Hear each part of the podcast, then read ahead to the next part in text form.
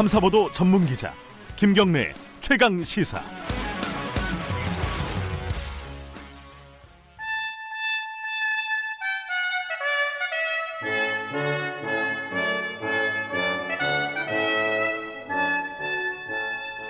네, 김경래 최강 시사 2부 시작하겠습니다. 매주 월요일 영원한 현역 박지원 전 의원과 함께하는 고품격 본격 정치 토크 박지원의 정치의 품격 오늘도 박지원 전 의원 나와 계시지 않고 전화로 연결하겠습니다. 안녕하세요.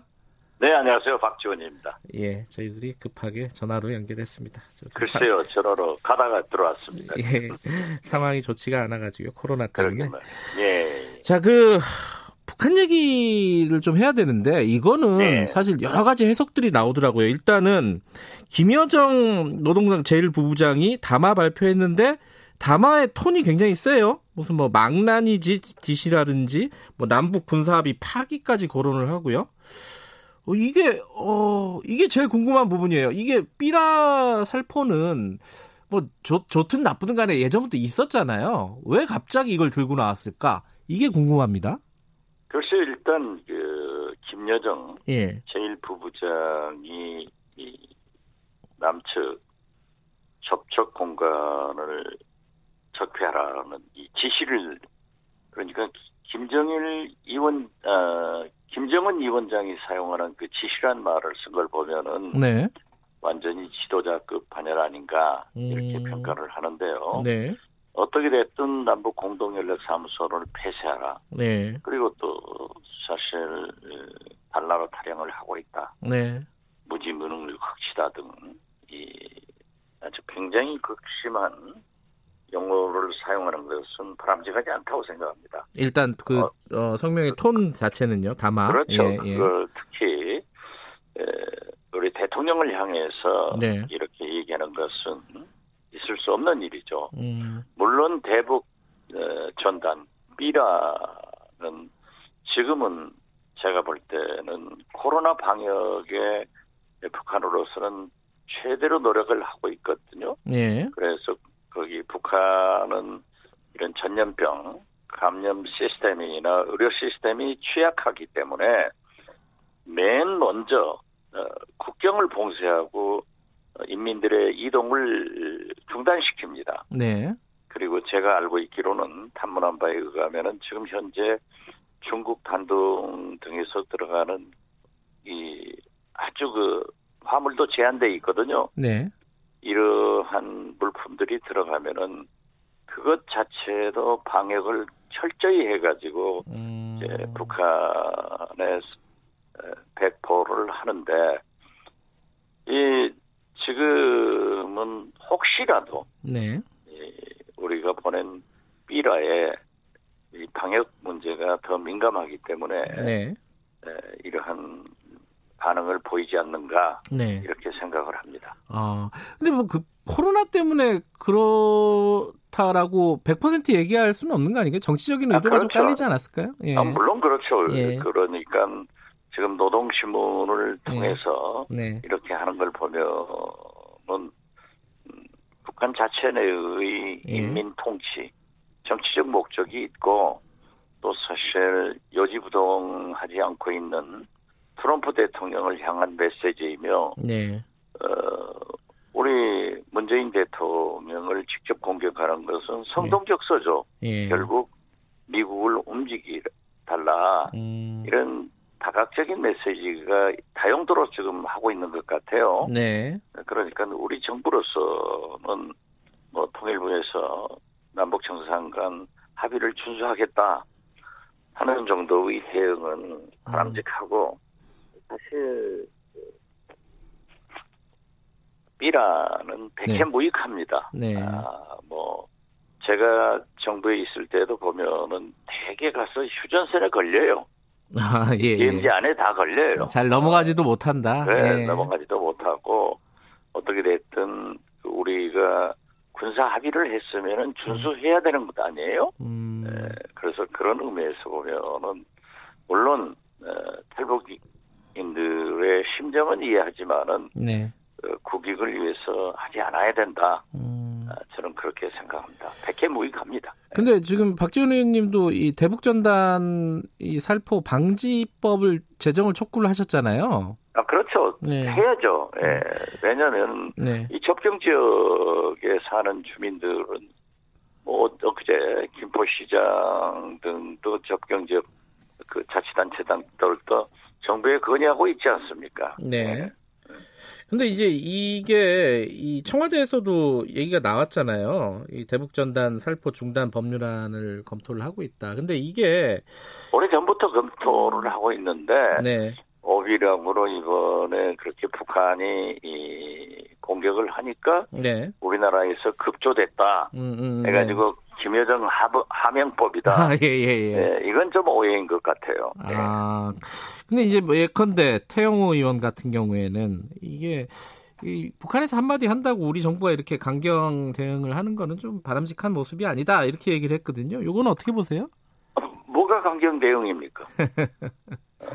아니 뭐가 강경 대응이에요? 음, 우리가 총을 쏩니까? 우리가 삐라를 보냅니까? 네, 어, 이거 하지 말자고 하는 법안을 기, 에, 오래전부터 추진해 왔고 네, 또 사실 그 강원도 경, 경기도 접경 지역분들은 삐라 살포를 못하게 네, 주민들 스스로가 보초를 섰지 않습니까? 음, 이런 걸 가지고 뭐가 강경 대응이죠? 음, 강경 대응 자체도 아니다 이런 아 말씀이시네요. 그렇죠. 어. 음, 그리고 이 법안은 빨리 마, 마련해야 된다는 입장이신 거죠? 저는? 그렇게 생각합니다. 음. 그리고 오래전부터 추진해 왔다. 네. 예.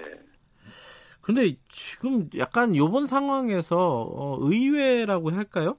음, 좀 보기 드문 모습은 김여정 노동당 일부 어, 부부장 얘기가 마치 뭐 김정은 위원장 얘기처럼 이렇게 굉장한 무게감을 가지고 있는 것 같다 북한에서 이런 느낌이 있어요. 이건 어떻게 보십니까? 아, 그래서 제가 뭐 네. 어, 적폐적 지시 예, 이런 지시라는 말은 김정은 위원장 최고 지도자만 쓰는 용어인데 네, 에, 김여정 제1부부장이 이렇게 쓴 것은 거의 지도자급 반열로 생각한다. 음, 그리고 지금 그 저는 그 굉장히 중시하는 게요. 예, 남측 접촉 공간을 적폐적 운운하면서 어, 어떤 경우에도 남측과 어, 대화를 하지 못한다 하는 것을 암시했는데 네, 이것은 어떤 의미에서 보면은 부차적 이득도 돼요.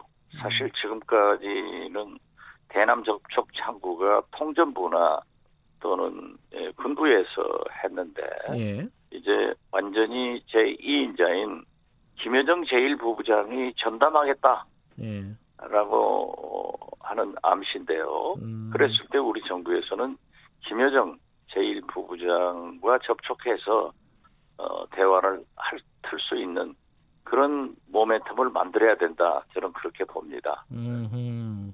오히려 김여정과 이 통로를 만들 수 있는 기회로 삼아야 된다 이런 아, 말씀이십니까? 그렇죠. 예, 어, 그렇죠. 예. 음, 알겠습니다. 이번 일은 뭐 어떻게 진행이 될지 좀 더 지켜보도록 하고요. 국회 얘기 좀 넘어갈게요. 그 좀 전에 저희들이 미래통합당하고 더불어민주당 쪽 대변인들 연결을 해봤는데 이 원구성 협상이 합의점을 못 찾는 것 같습니다. 이 지금 상황은 어, 그럼 강행을 하게 될까요? 어떻게 예측하십니까? 이- 이건 돗자리 오늘 하나 깔아 드려야 될 것 같습니다.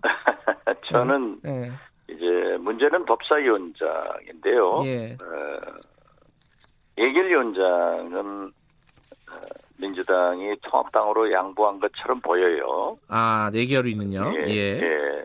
그리고 11대 7로 예, 어, 이제 상임위원장을 에, 분배한다. 네, 이런 것까지는 됐는데 예, 법, 법사위원장은 또 통합당에서 절대 양보 못한다. 다른 음. 걸다 가져가더라도 법사위원장은 지키겠다. 네, 이렇게 됐기 때문에 의장단 선출도 의장 부의장 지금 통합당 부의장은 선출 안 했지 않습니까? 예, 그렇게 예, 강행을 했는데 오늘 표결 처리하는 것은 좀 민주당도 부담이 되지 않을까. 음, 그래서 더 명분을 쌓고 네, 어, 박병석 의장이 오늘 12시까지 명단을 내라. 네. 그러면 내가 결정하겠다. 네. 라고 했기 때문에 하루 이틀 표결이 연결되지 않을 연기가 음. 되지 않을까 이렇게 봅니다. 음, 그러나 네. 어떤 경우에도 민주당은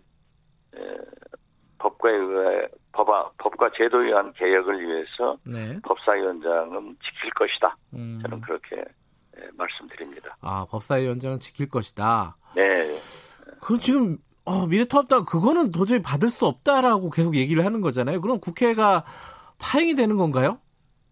아, 물론 뭐 실질적으로 파행이 이제 에, 상무 저 상임위원회가 결정이 안 되면은 예. 파행 순이죠. 예. 그렇지만 국회는 개원은 된 거예요. 예, 예. 의장이 계시기 때문에 예. 그래서 어, 민주당으로서는 하루 이틀 예. 더 저, 에, 대화를 한다는 음. 그런 숨통을 터주지만은 네. 어떤 경우에도 한없이 끌려가지는 않을 거예요. 음. 그러니까 주호영 원내대표도 예. 그걸 잘 계산해야 된다. 음. 저는 그렇게 봅니다. 그러니까 야당의 바- 일정한 반발을 무릅쓰고라도 어, 법사위는 민주당이 가져갈 것이다. 네, 어, 그렇습니다. 하루 이틀 연기가 될지언정. 예, 예. 음, 그러면 지금 이제 추경안 이런 것들이 걸려 있잖아요. 그럼 야당이 협조 안 하고 이런 상황들이 발생할 가능성도 있겠네요.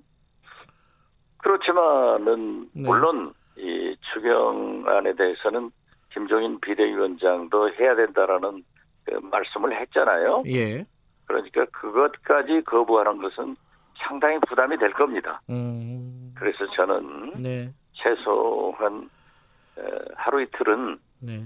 에, 민주당이 에, 김태년 원내대표가 주호영 원내대표의 좀 체면을 당내 체면을 살려줄 수밖에 없지 않느냐 음, 그렇게 봅니다. 음, 당내 체면은 살려주겠지만은 법사위원장은 놓치지 않을 거다. 아 그건 절대 안 놓죠. 아, 그래요? 네. 알겠습니다. 이게 뭐, 아마, 그, 박지원 전 의원 말씀대로, 박지원 의원 말씀대로 돌아갈 것 같아요. 느낌은. 이제 며칠 좀, 돌아가야죠. 네, 며칠 지켜보고, 어, 다음 예. 주에 결과에 대해서 좀 얘기를 나눠보도록 하겠습니다. 또 지금 예. 미래통합당 얘기 하나 더 하면요.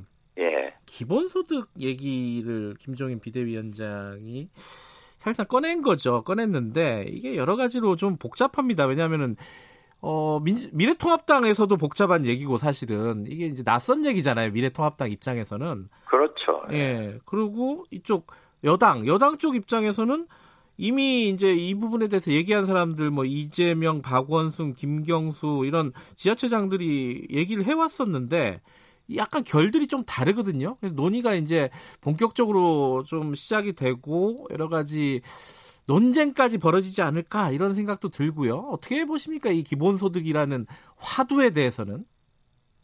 어, 굉장히 김종인 위원장이 제가 예, 예 측한 대로 메시지를 에, 많이 던지고 네, 지금 보수인 통합당의 비대위원장으로서 네. 어, 진보적인 어떤 의미에서 보면은 정의당이나 예, 민주당에서 던질 화두를 던질 겁니다. 예, 그래서 저는 기본소득도 완전히 이 김종인 위원장의 베이스가 성공했다. 음, 그런데 김종인 위원장은 정강 정책에도 통합당의 정강 정책에도 노동자의 어, 권리 등을 명기시킴으로써 좌클릭 을 하고 있지 않습니까? 네, 그래서 어, 진정한 보수 세력들의 반발도 만만치 않을 거예요. 음, 그렇지만은 예, 기본소득에 대한 화두는 일단 던졌기 때문에 네,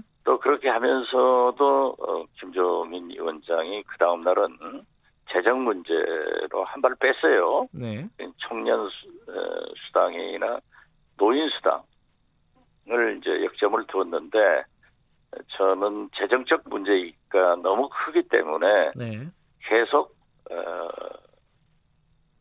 이러한 화두는 던져지면서 이러한 문제를 어떻게 정부가 받아들이려는가 네. 이런 걸로 이슈가 넘어갈 것 같아요. 음, 그러니까 뭔가 결정한다기보다는 그 이슈를 끌고 갈 것이다. 그렇습니다. 김종인 위원장이. 예. 근데 이제 끌고 가는 건 끌고 가는 건데 이 당내 그러니까 미래통합당 내부의 반발 지금 아까 말씀하셨잖아요. 진 진정한 뭐 어떤 표현으로 쓰셨는지 이제 이해는 될 것 같은데 진정한 보수주의자들은 아마 반발을 할 것이다. 지금 뭐 예컨대 진정한 예. 진정한보다는 골수 보수론자들은 예, 예. 골수 보수들. 근데 예컨대 이제 장재원 의원 같은 경우에 굉장히 반발하고 있지 않습니까? 이게 그렇죠. 어, 음. 예. 그러니까 이게 그 당내에서 어, 과연 이것들을 이런 사람들 설득을 하고 이런 세력들을 설득을 하고 성공을 할 수 있을 것인가 김종인 위원장의 실험이 어떻게 예측하세요? 이게 이제 궁금한 부분이에요. 설득하려고도 하겠지만은 네, 이미 보수 언론에서는 상당히 비판적 시각으로 어, 김종인 위원장을 어, 보도하고 있더라고요. 예, 예, 그런 걸 보면은 저는 에, 어, 박성민 컨설턴트 정치 컨설턴트의 글을 보더라도 네. 어, 상당히 어려움 쪽으로 갈 것이다. 아, 저는 일찍부터 음, 어, 어려움으로 간다. 네, 에, 이게 진영 논리가 아니라 이 보수와 진보의 이념은 상당히 큰 거거든요. 네, 그런데 이 보수당에서 자꾸 좌클릭을 하면은 네, 거기에 지지 세력들도 가만히 있겠느냐? 네, 일단은 숨죽이는 것 같지만은 네. 어, 중도적으로 옮기는 것도 상당히 어렵지 않을까. 음흠. 그래서 아무튼 무슨 사단이 날 것 같아요. 사단이 날 것 같다. 근데 예. 김종인 위원장 그 어렵다는 거를 본인도 알 거 아닙니까? 정치 경력이 네, 굉장하신 분이고. 그러니까 예. 던지고 조금 빠지고 어, 음, 이런 작전을 쓰시는 것 같아요. 그러니까 그 어려운 길은 왜 가려고 하는 걸까요? 김종인 위원장은? 원래 이념이 그렇잖아요. 음. 그 부분은 제가 말씀드렸지만은 네, 좌우 진보 보수를 자유스럽게 넘나들면서 네. 보수에 가서는 진보 정책을, 진보에 가서는 보수 정책을 천재적으로 잘 사용한다고요. 네. 예. 근데 지금 그러, 그러나 내부 반발로 예. 그것이 오래 가겠느냐 네. 아, 이런 생각도 같습니다. 그 홍준표 의원은 좀 반대쪽에서 열심히 하는 것 같아요. 그러니까 김종인 아, 그렇죠. 하는 일에 예. 관심이 없다 그러면서 이제 김종인과 대척점에서 뭐 결집을 노리는 것 같은데 이건 또 잘 될까요? 어떻게 보세요? 어, 그뭐 지금 뭐 홍준표 의원으로서는 그 길밖에 갈 수 없고 아, 그래요. 예. 저는 유승민 네. 이러한 분들도 전부 어, 김종인 비대위원장의 좌클릭 정책을 예. 결코 어, 환영하지 않고 음. 곧 반대의 대열에 설 것이다. 네. 저는 그렇게 봅니다. 예. 네. 어, 그래서 김종인 위원장은 또 성격이 자기를 반대하고 싫으면 나 싫다 하고 나가버리는 것도 있거 많거든요. 예, 예. 그렇게 해왔거든요. 예. 그래서 저는 3, 4개월이 고비다 이렇게 음. 봅니다. 예. 민주당 얘기 간단하게 하나만 짚고 넘어갈게요. 그 민주당 그 전당대회에 예. 이낙, 이낙연 의원이 출마를 하잖아요. 네 네. 근데 이게 김부겸 전 의원 같은 경우에 어, 당 대표 출마를 기정사실화하면서 대선을 위해서 당 대표를 중간에 그만두는 것이 과연 맞냐 이런 지적을 하고 있습니다. 이거 어떻게 보십니까 이런 부분은? 아무래도 이낙연 의원으로서는 지금 1년 넘게 예, 국민 지지가 가장 높잖아요. 예, 그렇기 때문에 당권을 갖지 않으면은 어, 당내 지지 세력을 구축하는데 문제가 있다 해서 저는 출마하는 것은 아주 다행이라고 생각합니다. 그러니까 이낙연 그렇지만- 의원하고 김부겸 전 의원이 출마를 한다는 거에 대해서 좀 문제가 있는 거 아니냐? 예, 아니 글쎄요. 그러나 그 대권을 꿈꾸지 않고 오직 당권을 네. 가져서 튼실히해서 네, 정권 교체를 주장하는 홍영표 의원식 네, 이두 분들의 의견도 맞는 얘기죠. 예, 예, 그렇지만은 문제는 이 대권의 모든 것을 포커스를 맞춰야 하기 때문에 예, 저는 이러한 반발이 있음에도 불구하고 음, 어, 이낙연, 김부겸 네. 이런 분들도 어, 출사표를 던질 것이다 이렇게 음, 봅니다. 그렇게 지금 말 어, 선언한 대로 진행이 될 것이다. 반발은 좀 예. 있어도 예. 어떻게 됐든 이낙연 의원이 에, 지지도를 1년 이상 가지고 가지만은 예. 꽃길 타고 꽃가마 타고 대권에 갈 수는 없는 거예요. 음. 그래서 이러한 것도 어떻게 극복하고 어떻게 승리하느냐에 따라서 우리 국민들이나 당원들은 검증하기 때문에 네. 바람직한 당내 토론이라고 저는 생각합니다. 알겠습니다. 오늘 여기까지 드릴게요. 고맙습니다. 네, 감사합니다. 정치의 품격 박지원 전 의원이었습니다.